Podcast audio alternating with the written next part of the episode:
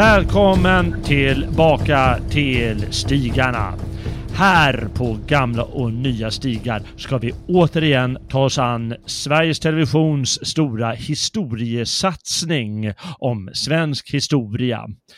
I det första avsnittet eh, av SVTs serie eh, som handlar om stenåldern eh, kommenterade vi i vårt förra avsnitt här på Stigarna och nu har tiden kommit till det som de, eh, eh serien kallar metallernas tid om bronsåldern och järnåldern och givetvis måste vi kommentera det också. I förra avsnittet, då hade jag med mig självaste Magnus Söderman. Eh, idag har jag en kanske ännu större kar, nämligen Robin Holmgren. Hej Robin! Tjena! är du större eller är du starkare än Magnus?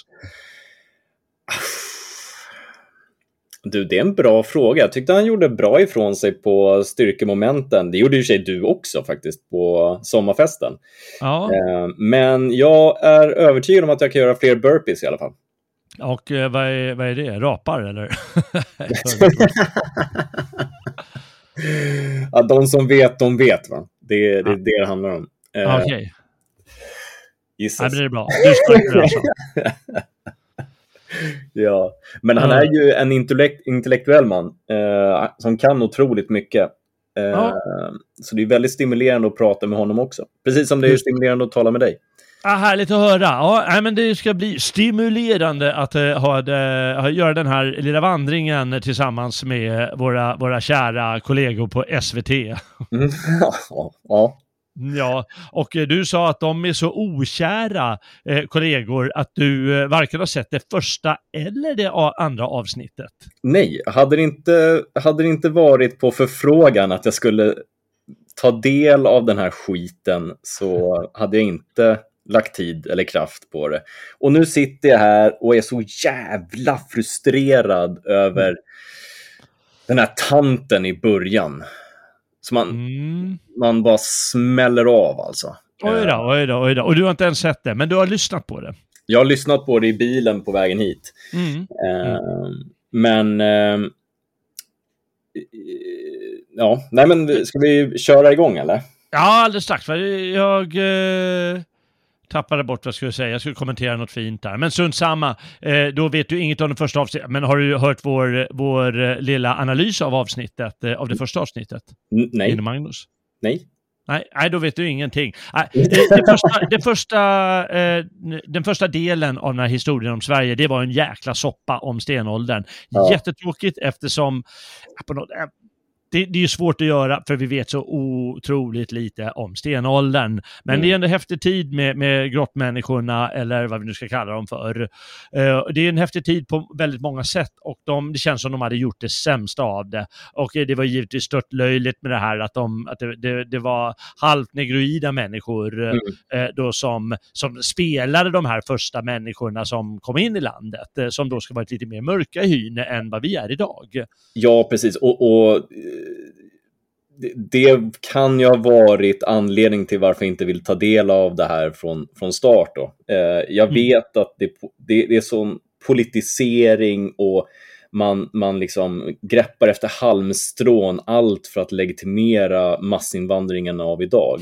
ja, det, det, känns lite så. Det var faktiskt inte det som gjorde det till en sån jäkla soppa i första hand, mm. utan det var för att kunskapsnivån på avsnittet låg ungefär på nioårings. Aha. Det var mm. otroligt töntigt. Det var, det var så, det var så du pratade intellektuell stimulans och så vidare nyss, mm. men det där var ju bara det var ju nästan det var ju alltså så en tolvåring skulle sitta och gäspa. Ja, det, det, ja. jag tror det. Och, eh, och, här får jag säga att jag, jag, blev positivt överraskad och det märktes på en gång. Eh, du sa att du svor lite över någon, eh, någon kvinnlig professor i, i början mm. och det kanske lät som hon pratade så här enkelt och så vidare, men det var liksom mycket det var alltså det här, så löst och spekulativt eh, som det var i det första avsnittet. Nu har inte du sett det, men, men eh, det, det, var... Eh, och för att få ihop det här lösa och spekulativa eh, teorierna var de tvungna att hålla det av någon fånig anledning på absolut simplaste nivå. Eh, det enda, enda som var bra med avsnittet det var liksom de här fina vyerna och fina landskapen och, och, och så som de hade mm. klämt till och, och människorna liksom, de eh, spökat ut dem i, sin, i sina kläder eh, och allt vad de hade. Så det var liksom vackert filmat men innehållet det var ju ja, det var ju bortom all kritik. Men här var det i alla fall lite bättre. Eh, du, du, jag sa att ibland klipper de in personer som kommenterar, någon professor mm. eller någon annan då auktoritet. Eh, eh, och i det första avsnittet då, då tilläts de säga typ max en mening. Jaha. Ja, och nu var det i alla fall fyra, fem meningar eller kanske mm. liksom 10-20 så att de kunde få prata i alla fall 15 sekunder. Alltså, Men vi pratade ju om två sekunder i första. Två, jag tycker sekunder. att de här eh, kärringarna som höll låda gott kunde hållit sig till en mening. Det var taskigt tycker jag. Ja, det var ja, jag tycker nog att det var, det var så här mycket tal om känslor när, i första delen, eller? Jag kommer inte ihåg, det var ju bara intetsägande alltihop. Ja, det, okay. det, det, det sades ingenting. Ja. Ja, nu sades i alla fall någonting med innehåll. Mm. Och eh, hon pratar om sina känslor, hon pratar ju mer om sina känslor, eh, tror jag, i slutet, eh, när hon pratar om att som arkeolog, ja. då när man ser hur, hur gräsligt de bara gick in och mördade en hel sån här borg. Eh, personen mm. att eh, man håller på och, och, och, skrapar av jord och så från skeletten och tycker här är ju coolt, fan vad häftigt, men så inser man att fan, det är ett spjutspets jag ser bara hugga in här eller en yxa med hugget någon i huvudet. Det är liksom lite markabert på något sätt att jag, jag tycker det här är jättespännande men för man, man, ser ju inte när man håller på med något som är 3000 år gammalt eller 1500 år gammalt eh, att här är det massmord jag har framför mig, utan det är bara skelett och det är saker som ligger och det är häftigt sådär. Mm. Men eftersom det är så långt ifrån en så, så, så, får man inte den här känslan. Men då försökte hon säga i alla fall på slutet att det, liksom när det kryper på en de här känslorna, då blir det lite olustigt när jag står och, med min borste och putsar bort eh, jorden. Ja. Okay. Jag tycker du förklarar hennes beteende och eh, ord betydligt trevligare än det som hon förmedlar och som jag ja. tolkar. För att okay. hon lät betydligt mer mesig och töntig mm. eh, än vad du gjorde just nu. Ja, eh, ja. ja kanske det. Eh, det var väl i alla fall det hon ville säga. Ja. Ja, och kontentan då, om vi bara ska eh, nöjas med en liksom inledande anmärkning där vi jämför dem åt, det är då att eh, det här var det hade mer kunskapsinnehåll. Mm. Uh, och skälet till att det första, jag vågar inte svara, det, det, det kändes som de lyssnade på den massiva kritik som har förekommit uh, och så gjorde, gjorde om det andra programmet. Uh, eller så var det bara att det var så dåligt gjort i sig. Ja. Men det här hade i alla fall mer innehåll och ehm, det, vad ska man kalla det för? Man var tvungen till och med att behöva känna till lite saker innan man tittar på det. Ibland ett sånt här program som är hållet för en så på ganska låg nivå. Och det var ju det här också på sätt och vis. Mm. Det är som att varje ny grej måste de förklara från scratch. Ja.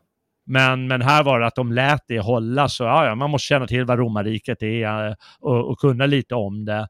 Annars, eh, annars fattar man inte ungefär när de Men... försöker förklara något. Eh, ja. Och så var det lite grann här. Ja. Mm. Ska vi gå in på romarriket, romarriket-delen lite senare eller? Ja, vi väntar väl lite med det, utan mm. vi tar det från början. Uh, och uh, det, i, för Nordens del, uh, då, då börjar ju bronsåldern, det kallas ju metallernas tid va, för mm. att först kommer bronsåldern, när stenåldern har tagit slut, kommer först bronsåldern och var ungefär tusen år från 1500 till 500 före Kristus. och sen så kommer järnåldern, mm. och på sätt och vis så lever vi väl fortfarande i järnåldern kan man säga. Det är inte så att vi har kommit på en ny metallhantering. Nej, förvisso. Bara förädlat den lite. Uh, men uh, man brukar säga fram till 500-talet efter Kristus, för sen brukar man kalla perioderna i Sverige för lite annat. Uh, mm. så här, vändeltid och, och vikingatid och medeltid och så vidare. Mm. Mm. Eh, men det börjar förstås med bronsåldern då. Och eh, det här är ju det här är en väldigt häftig tid. Det är ju väldigt omhuldad i högerkretsar, eller i den här nyhögen i alla fall. Ja. Eh, har du varit inne på det här med bronsåldern? Absolut. Alltså, jag tycker ju det är en jättespännande tidsperiod. Eh, dels för att det händer väldigt mycket. Eh, det har skett liksom många eh, upptäckter under ganska kort tid. Mm. Vad menar du med upptäckter? Att man ja, upptäckte men... historien? Nej, men det, det, jag tänker är, eh, det som har framkommit under de senaste tio åren, det är ju hur otroligt mycket det har handlats mellan olika folk i Europa och mm. hur täta förbindelser vi har haft med varandra. Ja. Eh, och det tycker jag är otroligt fascinerande, för det, den tanken fanns liksom inte på samma sätt förut. Nej. Eh, och eh, det säger så mycket att även fast vi inte hade så väl tilltagna eh, skepp och så, att vi tog oss runt överallt i alla fall. Eh, att vi lade tid och kraft på att eh, lära känna andra kulturer men att bevara våra egna, för vi har en otroligt stark inre kultur mm. under bronsåldern i de olika folken.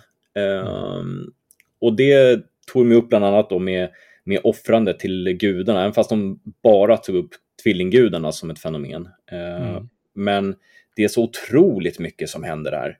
Ja. Eh, bara det att eh, den senaste när, eh, Brakteatern som eh, avbildar en, en, bild på Oden, eller en man i alla fall, ja, eh, med en svastika på, där det står han är Odins man. Mm. så de missar ju, tycker jag, ganska många aspekter av det svenska här.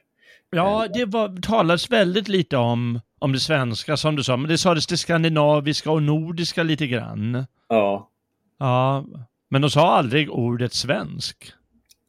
Nej, och, och de, de gjorde ju någonting jättevackert där med eh, Kivik till exempel. De gick in eh, på no, någorlunda djup, vad man kan förvänta sig i alla fall. Men de missar ju de mer intressanta aspekterna.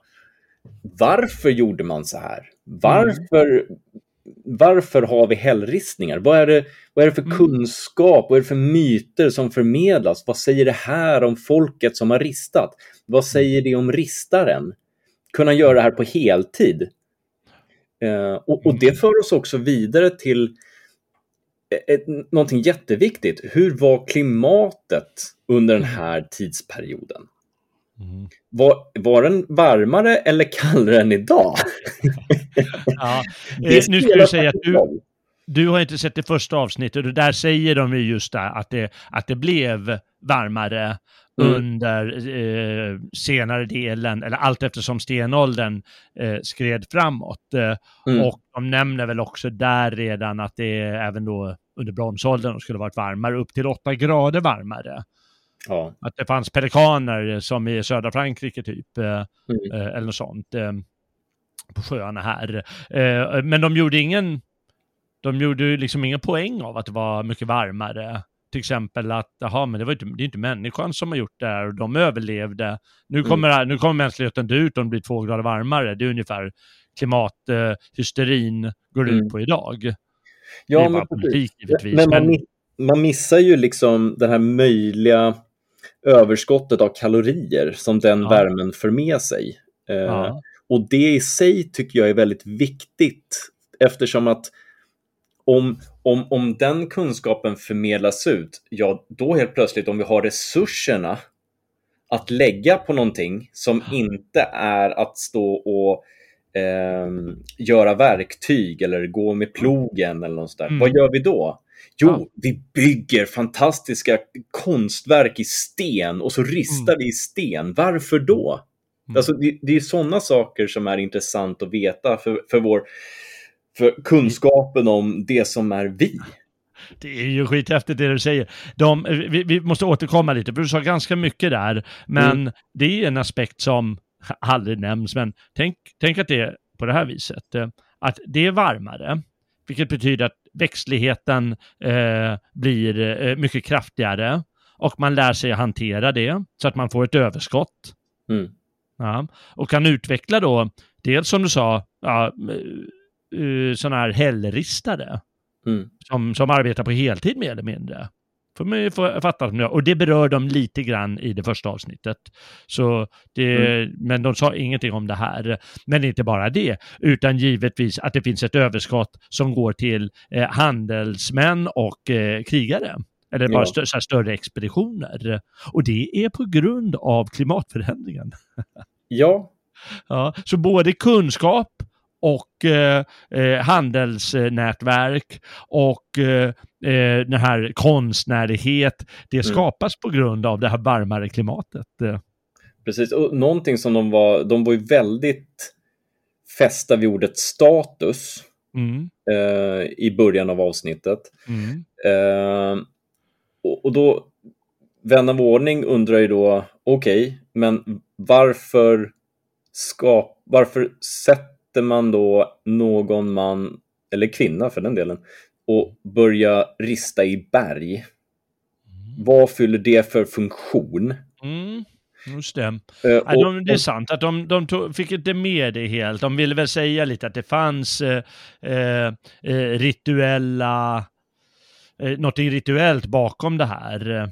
Visst, de tog ju upp det här med de här, vi, vi kommer dit igen, men vi kan säga, de tog upp mm. det här med de här eh, volt, Eh, kvinnorna som gör volter på olika mm. sätt. Och det ser vi ju även på andra håll i Europa, inte minst på, eh, på Kreta. Det finns mm. väldigt mycket sådant eh, under bronsåldern. Ska, no någonting som, de, som var positivt överraskande över att de tog upp, det är just eh, hur många kvinnor har skickats runt mellan de olika europeiska folken ja. för att knyta närmare band. Det jag reagerade på var mm. ju den här professorn motsvarande som klär sig otroligt trist. Mm. Um, för den biten hann jag se. Ah, men, okay. men, jag citerar nu. Mm. Eh, så hela den här aspekten, man visar en typ kvinna som ska typ anses vara från södra Italien som stirrar väldigt surt på sin nya hembygd. Aha, eh, då, då, säger hon så här, det tyder på att det kanske är relativt patriarkalt samhälle i bronsåldern Aha. i det Aha. stora hela. Just det. Det, alltså, det, det är det flamsigaste idiotsvaret någonsin. Okej, okay, ja. Nej, men det är sant. Kanske ett ja. relativt ja, ja. i det stora hela. Ja. det är bra. Det är tre stycken försök till att förmildra det hela. Det är klart, det var helt patriarkalt. Eh. Ja, och, och, så, och så kommer det in någon, någon svenne bananprofessor som bara Åh, kvinnorna kunde ha jättemycket makt. Men kvinnor har alltid haft mycket makt. Vad fan, män har gått ut och dött för de här kvinnorna. På löpande band. Ja. Alltså. Ja, nu, nu tar vi lite från början här. Ja, förlåt. Ja, men det är bra. Vi, vi, har nämnt lite vad som kommer komma upp och, och det är bra.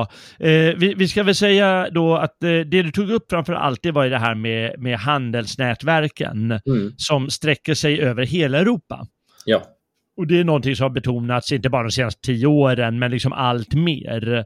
Eh, och man har upptäckt hur, hur inte bara hurdana nätverken är, utan att det faktiskt finns starka, vad ska jag säga, maktcentra eller handelscentra mm. eller så eh, överallt och det är liksom välmående samhällen. Verkligen.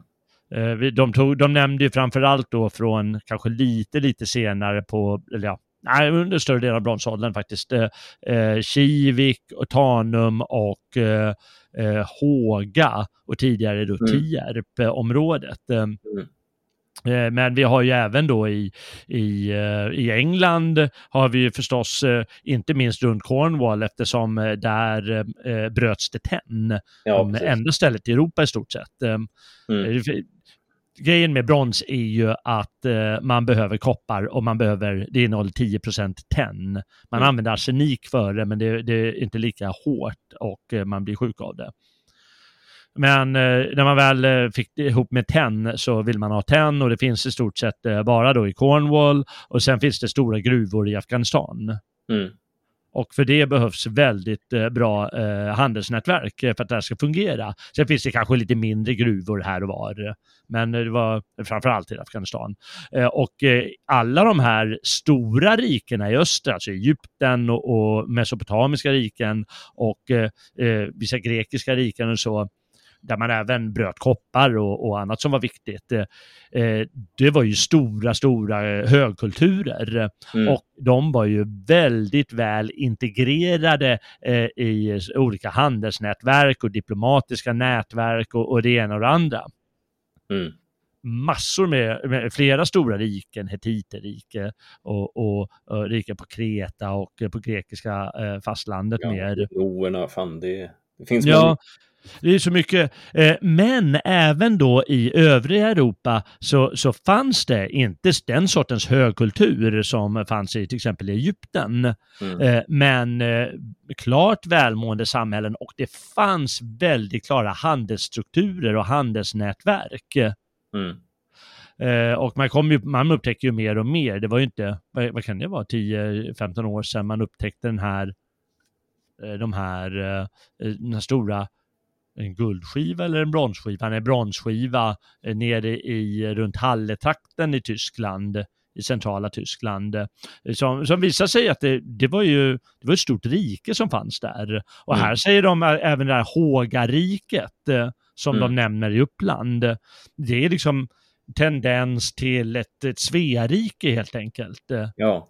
Och det betyder att det är kungadömen som är som mäktiga och välmående och, och som kontrollerar handeln på olika sätt. Och för krig givetvis. Mm. Mm. så, så det är en, man kan kalla historisk upptäckt eh, att eh, de här nät, handelsnätverken sträcker sig in runt hela Europa som du poängterade. Ja. Där. Och eh, det är väldigt häftigt att veta. Och det är också häftigt, de säger faktiskt det på ett bra sätt, i, i det, det här brakar ju samman på olika, vid olika tillfällen i, eh, i, runt Medelhavet. Eh, mm. Det är på grund av katastrofer och det är på grund av krig och man pratar om de här sjöfolken och det är på mm. grund av eh, eh, ja, olika saker. Eh, här, här säger de, eh, bra, förklarar de det bra faktiskt, att när järnåldern kommer sen, mm då brakar allt det där samman.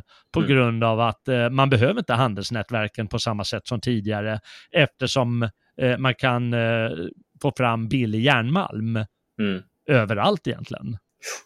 Och då, då behövs inte de och då brakar med handelsnätverken, då brakar även de här samhällsstrukturerna samman. Mm. Och det har ju också hänt då eh, på, på andra håll runt i Europa och nere i Medelhavet, de här större rikena. Mm. Men, Men det är häftigt det här mm. med eh, att det finns eh, ordentliga kulturer eh, även i Europa. Jo. Mm. Eh, bortom Grekland så att säga.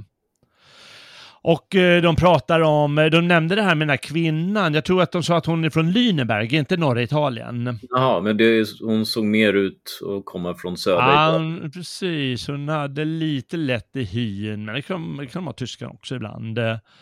Eh, men då kallade de det för exogami, va? Eh, det vill säga att, man, att eh, en kvinna från utanför området där man är, alltså från ett annat kungarike mm. eller liknande, gifts in i, i den här kungariket som finns i någonstans mm. i Sverige till exempel. Och hur det skapar kontakter i sin tur, det är nödvändigt för att ha allianser mm. med den här sortens eh, Eh, exogami och givetvis hade de här kvinnorna visst politiskt inflytande i och med sin härkomst eh, och alliansen med var de nu kommer ifrån. Men det är bara löjligt att säga det som du sa, att de måste förmildra det tre steg. Ja, det är galet. Det är klart att det var ett patriarkalt eh, samhälle. Ja, ja. Alltså, och det här egentligen, alltså den här, eh, man har ju fortsatt göra så ända tills nyligen. Alltså mm. adeln har ju funkat så, alltså varenda mm. kunglig drottning, alltså kungens drottning har alltid fungerat så också. Man mm. knyter kontakter, man gifter in släkter. Alltså, ja. ja. Jag vet inte hur nytt det är heller. Jag är helt övertygad om att man gjorde så här innan bronsåldern också. Om Ja, man ja, är det. neutrala liksom. Men Men varför inte? Det fanns säkert något liknande då också, för det fanns ju stora samhällen då också. ja, men precis. Och ver- verkligen slimmade samhällen. Menar, stenåldern före bronsåldern i de här eh, högkulturerna, Egypten och Mesopotamien och så. Menar, det, det var ju högkulturer då också, fast de hade bara sten. Ja, Det är klart att då fanns det också, då var det också hierarkier och allt vad det var. Mm. Mm. Ja, men det är intressant i alla fall att eh, det, alltså, huvudgrejen är ju metallerna. ja, eh, bronset, eller man, man importerar metallerna och sen så antingen i form av bronsstycken antar jag som redan legerade eh, eller bara råmetallerna, eh, koppar och, och tenn, för det finns inte i Skandinavien. mm. Mm.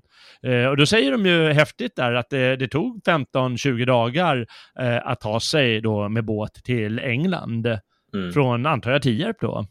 ja, Det är jäkligt häftigt, det går fort alltså. Det är ju på en halv månad så är man där. ja, ja Och, verkligen. och en månad till Spanien. Ja. Och det är för att man visste handelsvägarna och eh, det fanns, vad ska jag säga, om man kunde visa vem man var, de sa att eh, om du, om du har ett eh, bronssvärd då fungerar det lite som ett pass. Ja. Om det, nu, om det nu fungerar. Men eh, de antar att det funkade så att du kunde visa upp något som visade, ja men då kan du få passera. Eh, det fanns en kontroll på hur farlederna fungerade. Mm. För annars skulle det vara svårt med hela de här handelsnätverken. Självklart. Ja. Eh, och eh, det är i alla fall lite häftigt att det, att det kom fram, att de ändå poängterade det bra. Mm. Eh, och den här bronsen användes då förstås för redskap och, och vapen och, och smycken eh, och liknande. Och, och skälet till att eh, man har det, det är för att brons är mycket, liksom ett presti- det blir mer precis och det är hårdare. Ja, det är helt enkelt mycket bättre än sten. Ja. Ja, Mm. li- Lite mer lättarbetat också. Ja, lättarbetad, precis. Även om man, man var givetvis experter under Ja, stenåldern. Man, man, eh, Mm. Vi skulle ju säkert bara sitta och titta på, men fan du håller ju på med sten, hur fan kan du hålla på och göra ett verktyg på, på en halvtimme, en perfekt yxa? Ja. Men, eh, ja, men bronsen är förstås bättre. En Minecraft-yxa. Mm.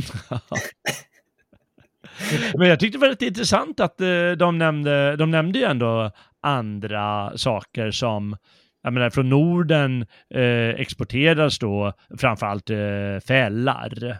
Mm. Björn och räv och, och allt vad som finns här uppe. Ren säkert mycket och älg och allt vad det kan finnas. Eh, Mm. Eh, Så hudar och bärnsten då eh, och, och torkat kött nämnde de och, och liknande grejer. Mm. Eh, och då sa de att eh, 60 kilogram råull motsvarade 30 kilogram koppar. Ja, det gjorde mig förvånad faktiskt. Ja, men eh, det är väl då att eh, det var väldigt, eh, det räknades då som högstatus eh, material, ull. Ja. De sa att det var svårbearbetat. eh, Men jag antar, ull- yllekläder är ju väldigt, funkar ju väldigt, väldigt bra. Ja, oh ja. Oh ja. Ja. Jag har bara yllestrumpor av en anledning. Ja, precis. De är jäkla varma och sköna. Och, och, jag har Mm. också börjat med det lite grann. Ja. Eh, du- så nämner de eh, området kring Tierp. Eh, Mm. som eh, då bildade ett litet rike kan man säga. Och det är för att de kunde kontrollera handeln givetvis. Eh, Mm. mellan Norrland och eh, då eh, kontinenten. Mm. Ganska Det är lite mycket. häftigt. Undrar om Tierpborna ens vet om det då? ja, ja, men det, det, ja, det är sant. Men de, de får sin, nog sin dos, va? för det kommer ju flera. Sen nämner de Håga som ligger några mil söderut. Och det var ju ändå, vad jag menar att de förklarar ändå eh, på ett helt annat sätt jämfört med första avsnittet, att de nämnde sen att, eh, ja men på grund av landhöjningen, och det är allmänt bekant då, att eh, landhöjningen på några hundra år, Mm. då, då, kan du inte, då kan du inte bedriva den här sortens handel och liknande från Tierp. Mm. För, ja, farlederna är, är borta. Ja. Det är otroligt vad snabbt det går egentligen. Ehm, Ja. Den landhöjningen. Ja, verkligen. Och det har ju hänt eh, i hela, i hela Sveriges historia. Har ju de där sakerna hänt. Ja. Att eh, eh, någon, något centrum för handel och liknande, ja, det håller några hundra år och sen går det inte om man är vattenberoende. Nej. Nej, verkligen. Ja, det, det visar ju också ändå att, att folket i sig inte bara har accepterat det och gått hem och lagt sig. Utan mm. de, de, när Tierp inte funkar längre, då startar man upp Påga. Ja, ungefär ja, så. man, ja. man, flyttade ju ändå. Det, det, och, och, det tycker jag ändå säger någonting. Eh, att ja. Det var ju inte så att nu slår vi ner bopålarna och så gör vi någonting episkt. Och sen mm. bara, ah, nu... Nu dör vi. ja, nu blir det problematiskt det här. Ja, men då byter vi plats bara. Ja, ja, jag tycker det är ett väldigt pragmatiskt sätt att hantera det på också. Ja. Uh. Jo, ja, men så, så det är väl sant. Eh, så är det. Uh, och den här kvinnan som pratar om kallas för Tierpskvinnan då för att man har hittat en skelett och så vidare. Och hon ska då kommit från Lyneberg som också var ett handelscentrum då. Mm. Kring år 1400. Uh, du nämnde det här med kulter. Mm. Uh, och, och ritualer och bronsföremål och så vidare. Och det, det, var, det kom ju fram lite grann. De kunde givetvis ha gått mycket mer in på det i det första avsnittet då nämnde de också hällristningar, men aldrig en tanke på, som du säger, varför gjorde man det? Mm. Var, var, har människan alltid varit så här konstnärlig på det sättet, eller finns det någon anledning till att hon blivit det med, med hennes intellekt? Kommer konstnärligheten före liksom det teoretiska intellektet? Mm. Ja, vad beror det på och så vidare och vad finns det mer för grejer runt om i, i Europa? Jag sa, nämnde det här med Lascaux-grottan till exempel och Altamira. Där fantastiska grott, eh, grottor man har hittat med, eh, med målningar. Mm. Och så finns det tydligen på många ställen i Sverige. Och varför nämner de inte mer om det? Det saknas lite tycker jag. Ja, verkligen. Framförallt eftersom kulterna har varit så otroligt viktiga om vi tittar på dekorationer, mm. oavsett mm. om det är brons eller guld eller annat. Eh, kulterna spelade stor roll. Och ja, ja, självklart. Jag menar, om, om vi säger så här. Om ullen är hö, en högstatus, ett högstatusmaterial. Mm. Okej, okay. vad kan en bronsåldersyxa väga? Om vi ponerar att den skulle väga ett kilo. Mm. Eh, så är det ganska mycket då utifrån ullens värde. Mm. Eh, eller tvärtom snarare. Eh, men om man då, som de säger, brukade offra två av allt. Det är alltså två bronsåldersyxor som alltså har färdats, där materialet har färdats väldigt länge. Ja, runt halva jorden nästan. Ja, ja, men verkligen. Ja, framförallt med grejer från Afghanistan. Liksom. Eh, och det kastar man ner i ett kärr.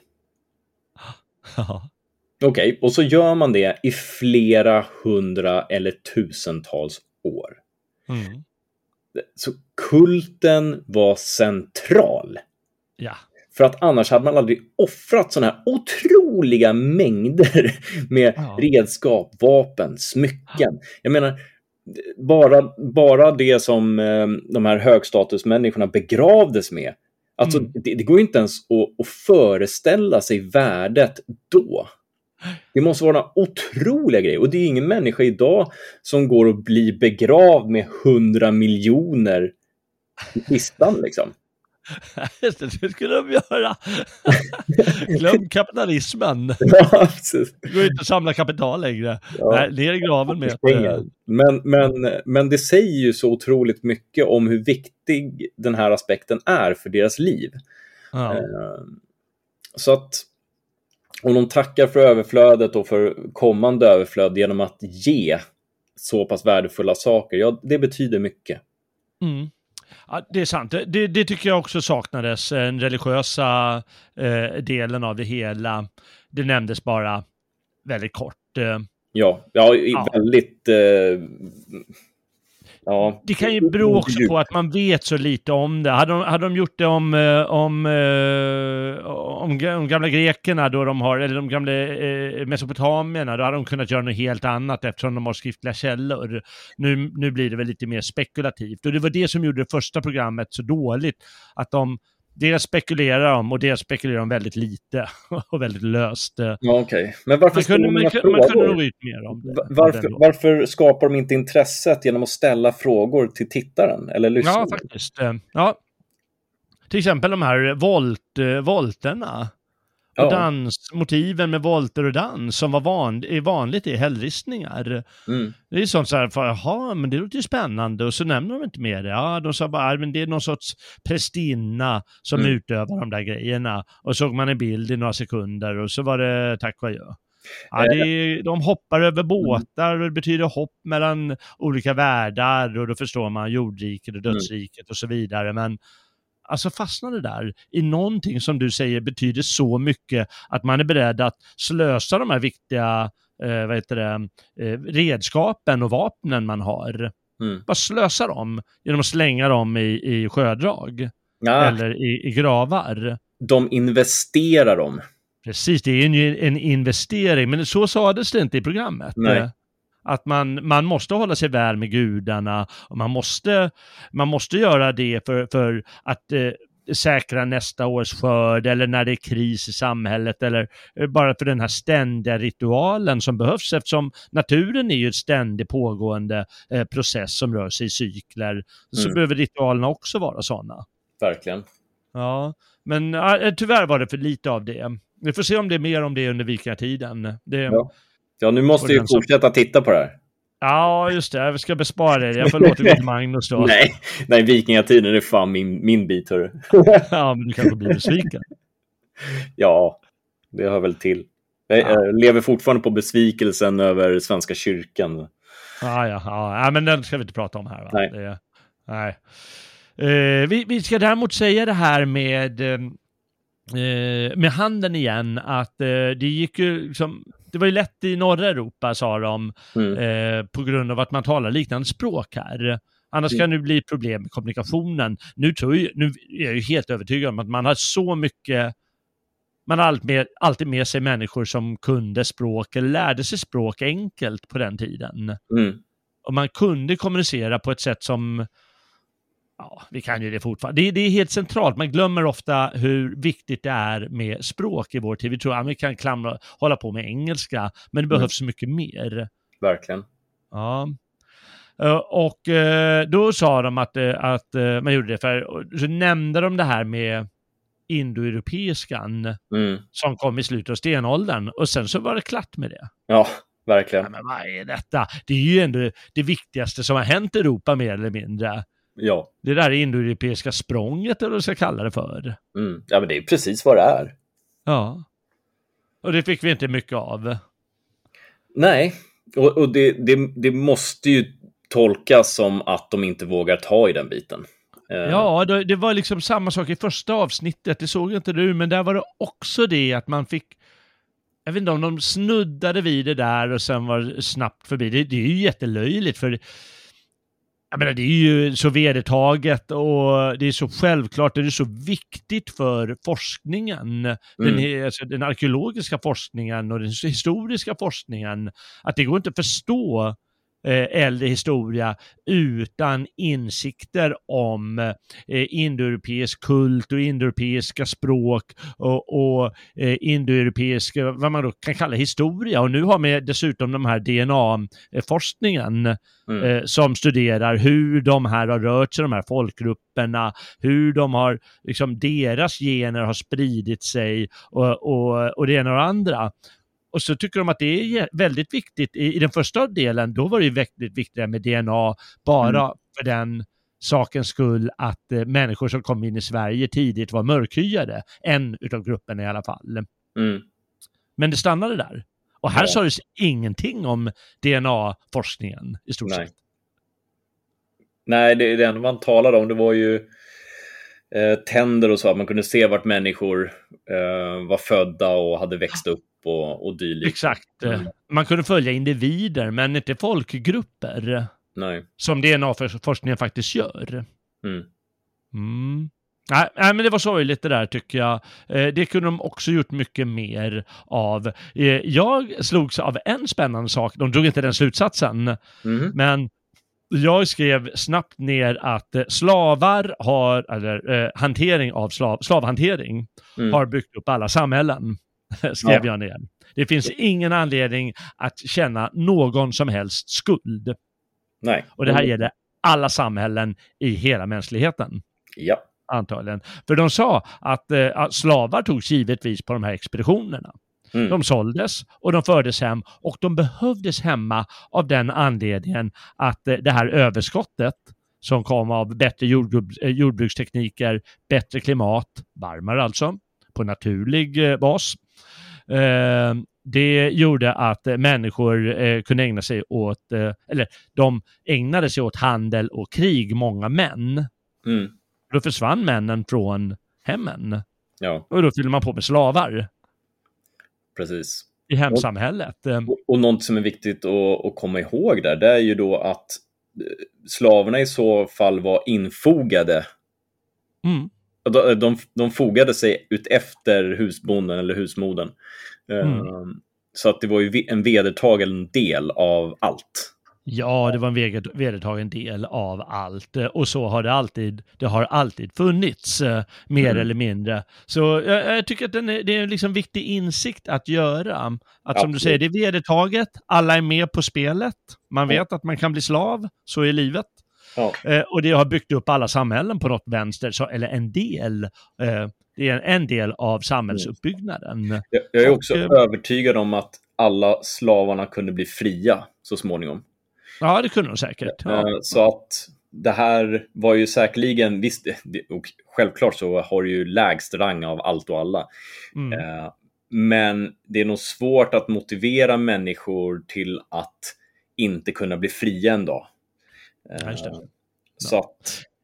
Mm, nu ska, nu ska inte jag propagera för slavsamhället och säga att det är bra eller dåligt eller det ena och det andra. Eh, eh, men jag ska- tycker samtidigt då som sagt, man ska liksom inte försöka skuldbelägga i första hand oss västlänningar då givetvis, eh, som Mm. alltid görs nu för tiden, utan bara ta det som en del av verkligheten. Ungefär som när man pratar om gammal historia, det är ingen som bryr sig om de här, ja, ja men det var fruktansvärda samhällen för det var slavsamhällen. Nej, det ska vi aldrig studera. Det är Mm. ingen som skulle säga så om Grekland eller Egypten eller nej, något va? annat sketet rike i, var som helst i världen. Nej. Utan det är bara för att vi kan skuldbeläggas eh, nu på Mm. grund av någonting. Ah, det var släpp det där och det var bra att ni tog upp det här med slavarna i alla fall i programmet. Men i alla fall, de nämnde ju det här med, med yngre bronsålder som kommer då eh, 1100 till 500. Eh, Mm. när eh, de sa det här med Håga, eh, Hågahögen tog de upp då som en sån eh, manifestation för stort kungarike och att det Mm. blev ett litet, eh, ett litet kungadöme då, ett sorts Sveavälde. Redan alltså runt 1000 före Kristus. Eh, tycker Mm. jag man ska tänka på när man pratar om Sveriges vagga. Jaha. Ja, men jag är ju, jag är ju fejd med eh, västgötarna. De, de nya västgötarna som säger att det är Västgötaskolan som man ska lyssna på. Ja. Men jag brukar köra Upplandsskolan för dem. Nu, vad det nu bygger på, jag vet inte. Det, jag tycker inte det är så. Ja, jag, jag gör det bara för jävlas. Ja, ja, du och Magnus får kriga om det där. Ja, vi får göra det. Den som förlorar får bli slav. Ja, just det. Ja. Eh, men det här är väldigt mäktiga samhällen i alla fall eh, under den här perioden och det är liksom kramp, eh, kamp mellan regionerna och betonar att det är en krigisk tid. Mm. För att man, man hittar helt enkelt skelett med, med, med spår av strid i många ställen. Man, man poängterar en hällristning man hittar i Bohuslän eh, där eh, två människor verkar det som eh, krigar med varandra, en med spjut och den andra med påk. Mm. och man kan, man kan dra slutsatsen att det är en krigarklass eh, som, som finns i samhället. Absolut. Absolut. ja. Och det är alltså också en grundläggande del av mänskligheten, krigarklassen. Ja. Mm. Det, det som är så tråkigt där, det är ju att de missar så mycket kring att koppla in den krigarkasten in i kulten. Ja, det är sant. För det är otroligt intressant alltså. Ja, det och, det. och det är ju verkligen någonting som hade kunnat fånga en yngre eh, krets av eh, tittare och lyssnare. Eh, Det är sant. Eh, Det är väl det att det är män och då så vill Ja. de undvika det. Jag tror tyvärr det. Ehm, Ja. Men det, ja. Mm. Ja, det är dumt. Det är dumt. Eh, Det är ju bara att gå till de andra högkulturerna. Ja. Ja. Men om du studerar eh, bronsåldern i, eh, i i Grekland, eh, ja men då läser du Iliaden. Mm. Även om den är skriven under på, på 7 eller 800-talet så handlar den ju om tiden på låt oss säga 11-1200-talet före Kristus under bronsålder. Ja. Och det handlar ju om krigarklasser. Precis. Och det är otroligt viktigt. Mm. Nej, det saknades. Det, det blir vi kanske lite mer när vi kommer till vikingatid. Vi får väl se. Mm. Eh, kanske några som redan, det finns ute det programmet redan, men jag har inte tittat på det. Nej. Så det märker vi. Det tar, det tar vi inom kort. Ja, det tar vi inom kort. Uh, jaha, ja, nej men då var det ju slut med bronsålder och vi har ju redan sagt då att man, man, man börjar då utveckla, eller antagligen så importeras den kunskapen även till Sverige då. Mm. Att eh, man eh, upptäcker hur man av järnmalm som finns i, i, liksom inte bara i bergen utan det finns i vattendrag, det kan man, och myrar och så, så är det lite sumpmark och så, så kan det vara, vara stor chans att det finns järn, eh, att man kan få fram järn ur det. Mm.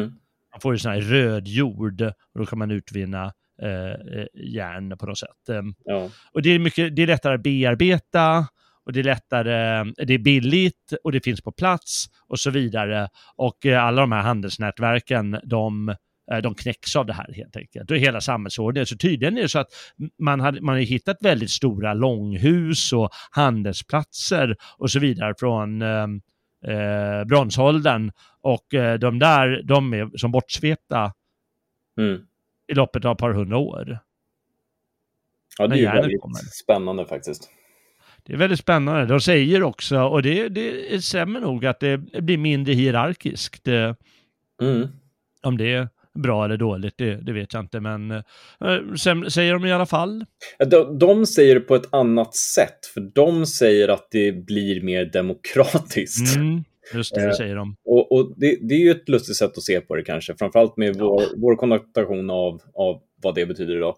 Men mm eh, det, det jag skulle vilja säga är att eh, det kan vara så att folket fick mer frihet eftersom det blev bra mycket billigare att beväpna sig själva. Mm. Eh, så det kanske är här som den starka svenska bondeklassen faktiskt reser sig. Ja, men det är säkert. De håller i i 2000 eh, år då. Mm. Så att, eh, mm det är en väldigt lång tradition av starka fria bönder alltså. Ja, men det är det. Det är ungefär som att tänka liksom under medeltiden. Mm. Då blir ju riddaren, han blir ju krigaren, eh, den ultimata krigaren. Ja. Och inget kan, eh, inget kan besegra honom annat än en annan eh, riddare. Ja. Men sen lär sig bönderna eh, stridstekniker där de, när de kan samarbeta på rätt sätt, då klår de riddarna. Ja även trupper av riddare, inte bara en utan liksom, eh, 30-40 riddare. Mm. Så vinner de över dem. Eh, och eh, då är det ju som du säger, det är ju, de är hästen är ju väldigt dyr och utrustningen till häst och eh, din egen utrustning är ju väldigt, väldigt dyr för riddaren. Och det kan bara de, de rikare och de mäktigare få.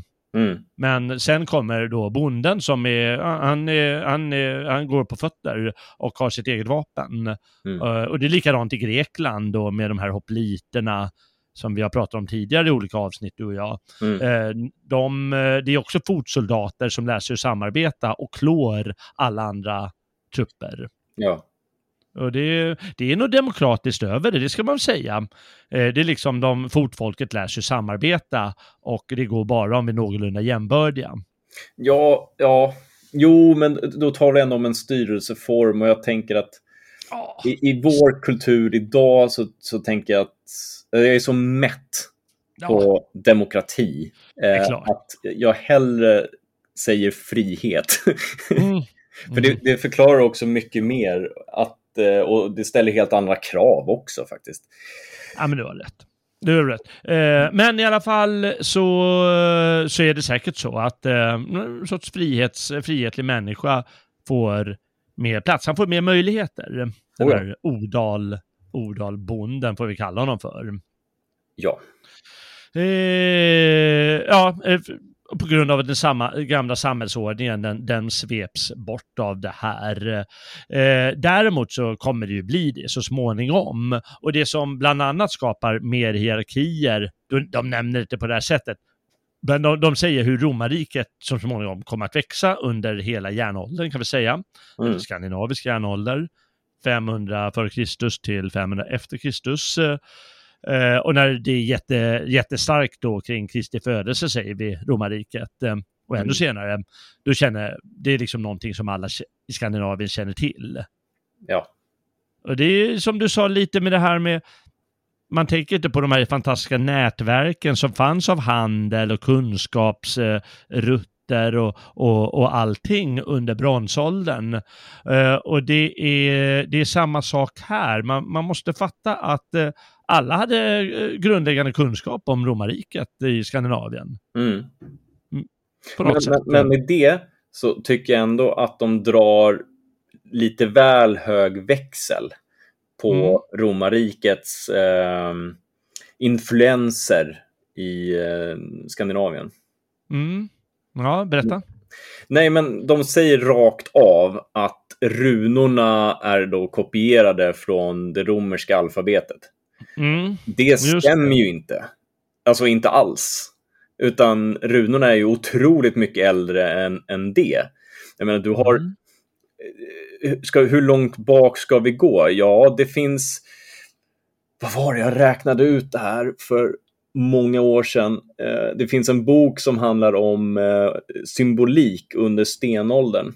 Mm. Jag tror jag hittade Uh, var det sex till åtta runor där.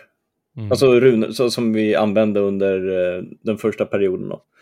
Mm. Uh, sen har du ju en vas som kommer från Danube-kulturen som är 5000 år gammal. Mm. Som också har en massa runor på sig. Alltså, och, och, det är alltså samma symboler som det som vi använder som runor. Och då tycker jag det verkar väldigt konstigt att vi helt plötsligt bara, men vi importerar mm.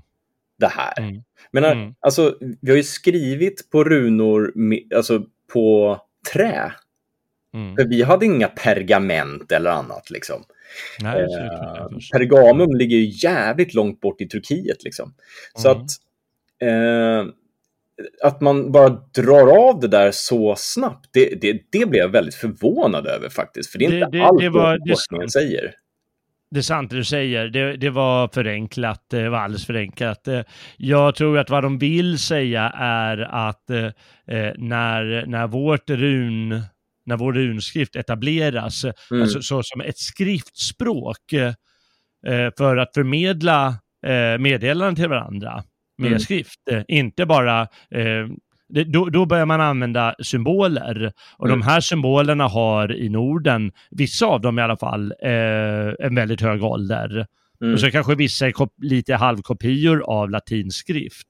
Men att man använder runor så som romarna använder sina tecken för att skriva. Mm.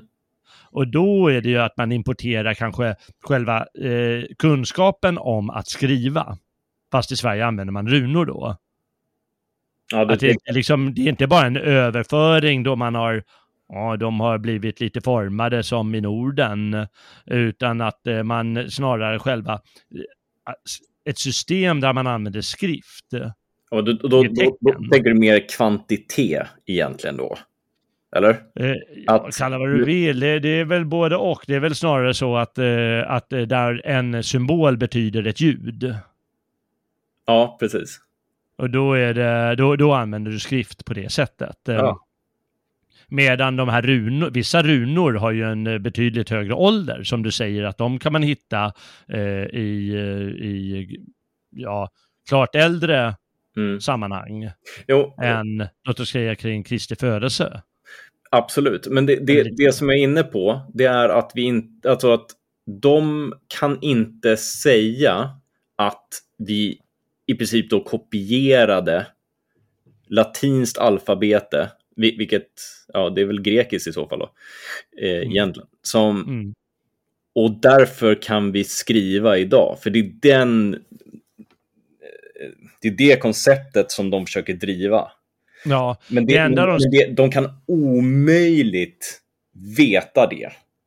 För att om, om forskningen säger någonting annat, Eller ja, det finns ju säkert olika delar av den här forskningen såklart.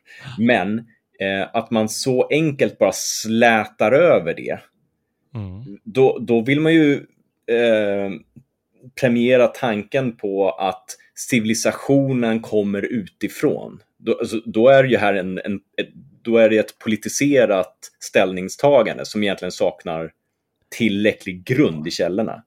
Ja, jag vet inte.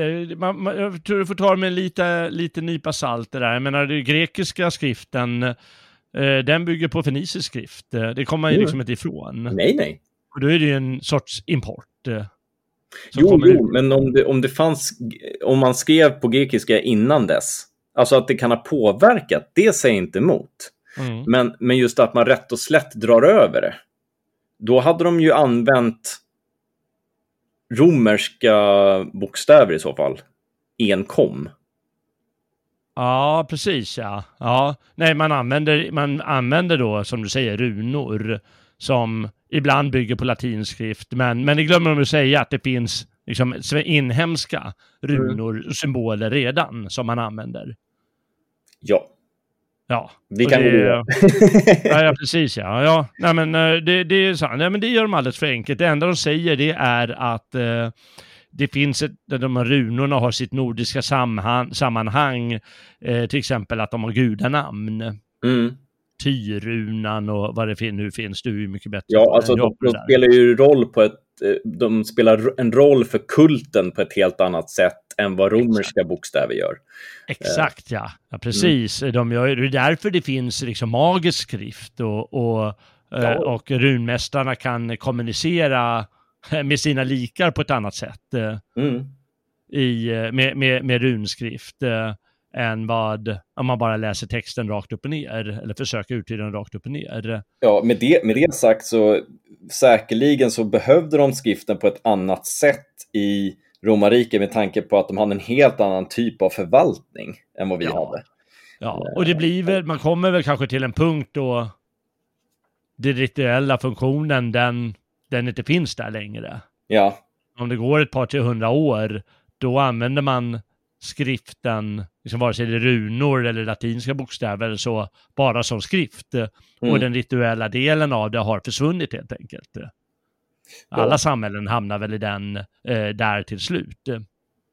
ja det är mycket möjligt. Om, om, man då, om man då frångår de här eviga symbolerna som påverkar oss på ett Mm. metafysiskt plan. Men det, Ja. det är en diskussion för en annan gång. Ja, äh, de, de nämner i alla fall att eh, med, med romarna eh, då börjar vi skriva med runor på, Mm. ett, eh, på ett sätt som vi inte har gjort tidigare i alla fall. De säger annat så kommer brödbakning är kul att veta. Det kommer med romartiden. Mm. Ja, ja, där har jag ingen kunskap, så där kan jag inte gå, gå motvalls. Vi vill höra, vi ska ha en podd om brödbakning du och jag. Så ska vi slå Ja. fast att det var, det var nordborna som uppfann den. Ja, Barkbröd för helvete. Har du Ja, smakat precis. det förresten? Nej, Har du smakat barkbröd? nej, nej. nej. Nej, okej. Har du? Jajamän, jag har gjort eget. Ja, du har gjort eget? Jaha, Jajamän. funkar det? Ja, Ja, det var inte lika gott. Nej, då, då kör jag vete nästa gång. det tycker jag. Ja, alltså, man, man, det, det handlar inte om att man gör bröd på bara barkbröd, utan det, det handlar om att man tar innebarken, torkar den och maler den och så blandar Ja. man ut med, med vetemjöl. Precis, ja. Jo, jag förstår det. Okej. Ja. Det låter jobbigt. Eh, Får se om jag provar det någon gång. Eh, Men eh, de nämner att det är liksom annan kunskap som kommer till Sverige. Läkekonst är intressant. De säger det här med kirurgi. Mm. Och, och det kommer med, med romerska fältläkare som ja, nordbor snappar upp när de blir läkarlärlingar och sen läkare och så vidare. Att man, liksom, och man kan ju bota, eller eh, operera människor för starr. Mm. Alltså, på den tiden gjorde man eh, operationer i ögonen, får man inte glömma. Eh, trepanering, att man liksom borrar hål i, eh, i kraniet, i huvudet alltså. Men Eh, vad- för att lätta på olika blodtryck när man har fått någon blödning i hjärnan och så. Det roliga var ju att när de sa att det var ett exempel som hade kommit i, i sammanhanget romersk kunskap som Mm. eh, nordiska söner tar upp till, till Norden. Så Mm. nämner de ju också att man gjorde trepanering innan romarriket. I Sverige. Ja, ja. så det är så här, okej, okay, men ja, åh, tack, vi fick lära oss det här igen, kul. Ja, det, men det var roligt att de tog upp det och också visade eh, rent faktiskt att, ja men som ni ser här så har eh, skallen börjat läka. Och Just det tar det. så här lång tid, alltså vet vi att de överlevde ingreppen. Och det, det är ju Mm. otroligt häftigt. Ja, det är ju häftigt. Och det Att, säger eh, någonting också om den inre, om kunskapen eh, bland folk faktiskt. Ja, ja. Och jag menar sådana här kirurgi, det har ju det har väl funnits i, i tusentals år, Ja, helt enkelt. Eh, Det är inte så att det kom med romarna, utan romarna har i sin tur lärt sig det av eh, vissa greker, och grekerna har i sin tur mm. delvis lärt sig det från egyptier och liknande och, och så vidare. Va? Men jag kan, tänka, tiden. jag kan tänka mig också att det, det förenklar när du har en bra metallbearbetning, att du får bättre och bättre verktyg Ja. för de här läkande processerna också. Mm. Så att det följer i sig själv att när, när romarna når järnåldern så är de ju snabba på att hitta bättre verktyg helt enkelt. Mm. Eh, Mm. vilket vi säkerligen snappar upp också då. Eh, Ja. Men det är väldigt intressant tycker jag. Mm. Mm. Eh, och den här importen av kunskap, den kommer ju eh, dels genom handelsrutterna givetvis, eh, Mm. men dels också då på grund av att bönderna eller stormännens eh, yngre söner, för de betonar då att den äldsta sönen eh, ärvde, Mm. får man anta att man gjorde redan då eh, på järnåldern, även om vi antagligen inte vet det säkert. Eh, eh, men att de yngre sönerna, eh, vissa av dem sökte sig till romerska armén givetvis för äventyrets skull, eller de visste att de kunde komma hem med högre status och, och kunskaper då, inte Mm. minst i, i, i krigskonst, eh, som kan vara avgörande, eller hur? Absolut, och det var lite roligt att de, näm de nämnde ju inte äventyrslystnad utan komma hem i hög status. Jo, men det var nog ganska många grabbar där som bara, äh, vi gör Ja. något coolt. Ja, vi gör något coolt, ja precis, ja. nu ska vi visa vad vi går för. Och så, Undrar Ja. hur brudarna ser ut där nere liksom. Ja, men Ja, fan. precis. Nej, det är ju självklart. Det, det har ju alltid varit ett äventyr. Det, det, det var ju Ja. fortfarande när folk tog värvning på 1700-talet. Det, hälften var för äventyrets skull. Ja, men precis. Men Du det, är att dö för det äventyret. det är typiskt statlig tv att de inte kan liksom ens nämna äventyrslyssnaren bland unga grabbar. Liksom. Ja, det, Eller hur? Det, Det, det, det, ska finnas en plan, du ska komma hem och då kommer du ha hög status. Ja, eller så har man jävligt kul. Får se Ja, världen, eh. kriga lite. Precis. Men, men om man kom hem, då kunde man göra sig ett namn och du nämner om någon hövding, tror jag, i Bohuslän Mm. som, eh, ja men han har snappat upp här med romarna och försöker leva lite halvromar. Då hade han ju till och med, visar de, gjort en medaljong som han begravdes med, där han själv är kejsare. Ja, så jävla coolt. Ja, kul, han hade försökt att skriva, eller han hade ju låtit göra den här medaljongen givetvis, men det skulle vara romersk text. Eh, Men den, den skrattar de lite åt att han, ah, den som har ristat det har inte haft kunskaper om det, utan har bara kopierat lite. Men eh, det, det, det är ändå coolt det där. eh, Det, det måste man säga. Och då nämner de ju framåt slutet av programmet att återigen, när en era går mot sitt slut, då påverkar det hemmet. Eh, Och i det här fallet är det då att romarriket, det är alltså det västromerska riket, det går under 476 efter Kristus. Mm. Och eh, det betyder att eh, många, alla de som svenska eh, legosoldaterna i Mm. romarriket, eh, de blir av med jobbet så att säga. Och ja, de åker hem. Och Mm. det här påverkar ju givetvis vad som händer där, att det kommer människor som är involverade i krigföring och vet hur man håller på med krigföring Mm. och har ambitioner efter att ha eh, kanske varit i romerska armén fem eller tio eller kanske 15 år. Mm. Och de kommer hem och då tar de upp eh, eh, den här händelsen i, på Öland. Mm. Och, och då säger de, och det menar jag att det är ganska bra förklarat, för jag säger ju det här efter att de har förklarat det, så blir jag på ibland. Men då nämner de till exempel att Öland är ett område som är väldigt, väldigt beroende av handeln, Mm. givetvis. Eh, och eh, då de är extra sårbara vid sådana här tillfällen. Mm. Eh, under, under bronsåldern, då hade de fort gått under för ja, men folk vill inte handla längre. Aj, vad gör vi då? Ja. Mm. Då får bli jordbrukare igen eller liksom flytta och slås fram någon annanstans.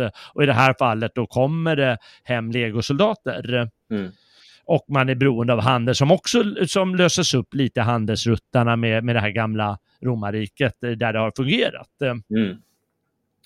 Eh, och eh, då nämner de i, i, en borg då som heter Sandbyborg hur eh, spekulerar de hur ja, men det kan varit så att några, några stormän har samlats eh, där och då passar eh, eh, andra som konkurrerar om makten på att gå in, smyga sig in och göra en räd och mer eller mindre döda allihopa.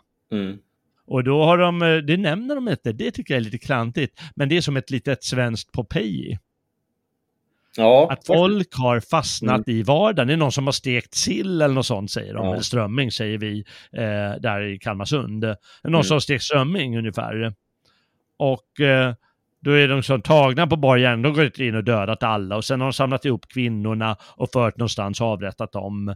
Mm. Eh, de flesta i alla fall. Vissa har de tagit som slavar eller liknande. Eh, och sen så har de bara låtit dem ligga där och dö, eller ruttna, liken. Mm. För, som en extra liksom, påminnelse för alla att eh, så där gör vi med de som är våra fiender, kan man mm. anta.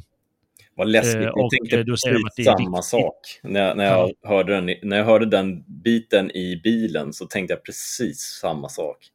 Ja. Eh, och, och, ja. och då måste man också förstå vilken kraft i det i den eh, så kallade överraskningsattacken som Verkligen. mycket om och men kom fram till att det hette. Eh, vilken kraft att låta allting ligga där. Så det måste ju varit förknippat med någonting otroligt. Alltså vilken ja. händelse som satt, det måste satt sådana djupa spår. Ja, Eh, de nämner det här med förnedringen av att eh, inte kunna begravas. Eh, mm. Och det är ju, det känner vi till från ma ma massor med berättelser. Iliaden till exempel. Ja. Det handlar om det på slutet. Eh, eh Eh, och, och, många, många, andra, många andra grekiska och romerska verk. Eh, mm. Eh, och här är då att man, om, om du inte begravs eller om du inte får rätt ritualer, då kan du ta det till dödsriket. och då blir det som ett spöke och, eller vad som helst. och alla andra på Öland, de hör ju talas om det här och, och vet, oj, där, där ligger bara liken utan, oj, oj, de fick inte komma till dödsriket än och det betyder ju allt för en mm. eh, på sätt och vis när man är sin, när man ska dö. Mm. Eh, att man inte är ett spöke kanske det, kanske det, att man inte är gengångare. Jag vet inte, men, men då tar de upp det i alla fall och nämner. Mm. Och, och, då kommer de tillbaka till den här kvinnan som nämner när man är arkeolog hur ja, det är ganska det är ganska läskigt när man tänker på det arbetet man genomför där, att det är ju människor som alla mördats och bara avrättats och så. Mm. Och här sitter jag och skrattar när jag håller på med min lilla pensel. Mm. Och ja, ja, det är fascinerande att hon eh, tänker så i alla fall. Ja, eh, tycker inte du att det är konstigt att de inte ens nämner folkvandringstiden? Jo, men de nämnde folkvandringstiden, eh, de sa, men de gjorde inte reda för det, utan det var någonting som, eh, en sån där grej som man var tvungen att ha kunskap om för att fatta vad de pratar om. För de sa ordet folkvandringstiden ett par, tre gånger. Jaha, när då? I slutet? Ja, men det var bland annat här i, i det här sammanhanget. Eh, I Sandby? Med, mm. eh, Sandbyborg och någon gång tidigare. Mm. Och så. Men de sa ju inte vad det går ut på eller någonting, utan de bara sa att ja, men det var liksom turbulent tid under folkvändestiden eller något sånt där. Mm. Nej, för det, det, som är intressant, som, hade ju, som måste ha påverkat eh, samhället jättemycket i Sverige under den tiden, det är ju de så, att det finns så otroligt många folkgrupper som rör sig söderut. Mm. Eh, goterna, eh, mm. langobarderna, alltså mm. det, det, finns otroligt många. Det är sant. Eh, De nämnde ingenting om det. Det kom ju bara här i dagarna en, en ny eh, forskningsrapport där man hade hittat goter eh, alltså, som de sa var goter i mm. Polen som var identiska med svenskar genetiskt. Aha. Eh, samma ja. sak var det med langobarderna i norra Italien, genetiskt svenskar. Ja, det är coolt. Fan vad häftigt. Ja, och det... För det där har de alltid sagt. Och det, det stämmer säkert i, i stora drag att eh, det där är en typisk eh, sån Uh, ursprungsmyt, nämligen att man hittar på att, uh, för, för, det finns ju massor myter, alla de här gamla sagorna och säger att mm. ja, men de germanska folken har alla sitt urhem uppe i Sverige ungefär. Mm. Och så riktigt så bra kan det inte vara, men, men det finns ju ändå korn av sanning i det och den här forskningsrapporten som du säger, den visar ju att det, ja, genetiskt sett så, så är de identiska. Ja, och men det, det skulle också kunna förklara att det blir mer militariserat och eh, mer våldsamt. För om vi helt mm. plötsligt, om, du, om det går så bra för Norden, eh, mm. fantastiska skördar, du har mycket överskott av kalorier och män, mm. ja, då måste ju människor börja röra lite på sig. Eh, mm. men när vi talar om en, en så otroligt stor grupp som goterna, mm. eh, jag menar, alltså det måste varit väldigt många som inte längre bedömdes få plats i Sverige. Mm. Eh, så det, det, den aspekten tycker jag man missar. Eh, mm. Kanske för att man inte vill tillkännage att det finns den här typen av forskning. Mm. I och med att de är ganska sparsmakade när det kommer till just gener. Mm. Men, men jag tycker det, säg, det, det, skulle förändra lite av vår syn på Sverige under den här tiden. Ja. Eh, om vi var så otroligt många fler än vad vi inbillar oss. Och de tar inte ens mm. upp antalet hur många vi bedömdes vara. Så det, det går inte heller att gå i clinch med dem gällande det. Nej. Eh, men om vi var bra många fler eh, mm. så hade det betytt att det gick väldigt bra för Norden. Mm. Ja, ja nej, men det är spännande. Nu tror jag i och för sig att eh, de, de kanske blev fler när de väl var i Polen och sen när de ja, började röra på sig mer och självklart. sluka in lite fler byar och sådär. Eh, och eh, vissa grupper då, eh, liksom som du säger, flyttade från, från Sverige och eh, drog ner till, till, till Polen och kanske antingen gjorde sig till herrar där eller eh, vad de nu gjorde. Att, de, att grupper ändå kom härifrån. Ja, och det är viktigt, eh, och, äh, det, tänkte jag inte ens på när jag tittade på det här. Eh, det är ju helt knasigt att de inte nämner det ens. Nej. De bara skiter i att, ja det är pinsamt, men det är ju det att de inte vill att, det är väl det där politiseringen, att de inte vill att svenskar känna sig extra stolta. Jag, jag, jag, tror det, för att jag tror att det är, ehm, det här kanske är att dra det lite i långbänk, men mm. det finns ju en Eh, en sån här hemsk del av eh, staten av idag att spela ner vår, vår storhet. Ah, ja. Uh, och det, det, är lättare att måla ut oss som smutsiga barbarer, vilket ja. jag fruktar man kommer göra under vikingatidens episoden. Mm. Istället för att se den här storheten och strävan som, som folket har. Ja.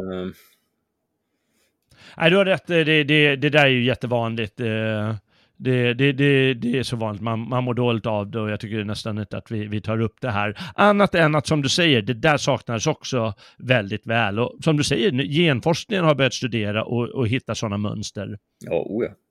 Ja, det är skandalöst. Eh, och eh, hela den här gengrejen som sagt, det saknades i det här avsnittet. De gjorde väldigt mycket av det i det första avsnittet, mm. men här när det kanske ännu intressantare, då skiter de i det bara. Ja, framförallt när du har en helt annan möjlighet att, eh, att eh, veta hur folkmaterialet ser ut. När det kommer till mm. det här mörkare hy, det är fortfarande bara en teori. Ja, det är bara en teori, ja. men här kan du faktiskt dra andra slutsatser eftersom du är mycket närmare i tid. Precis. Eh, mm. Uh, så att, uh, ja, men det, de är noggranna med det när det spelar roll i deras ja. ja. ja, det är som vanligt. Ja. Ja. ja, det är lika ruttet varje gång man tänker på det. Ja. Men, eh, men ja, om vi ändå ska dra någon slutsats av det här så, så tycker jag, drog jag en lättnadens suck och jag drog den lättnadens suck redan efter en halv minut då jag märkte att eh, det var, om inte optimalt eh, som program, långt ifrån optimalt kanske, eh, så, så var det oändligt mycket bättre än första delen. Och jag tror inte de hade kunnat säga så himla mycket mer på 55 minuter. Nej, det, det, det håller jag med om. Men hade det inte varit rimligare att ha en, en timme bronsålder och en timme järnålder? Jo, det hade det givetvis varit. Ja. Eller? Alltså, Jo, det hade, jo, självklart. Ungefär som stenåldern så ja, kunde de säkert ha två program och gjort mycket djupare och intressantare om saker och ting. ja, Mm.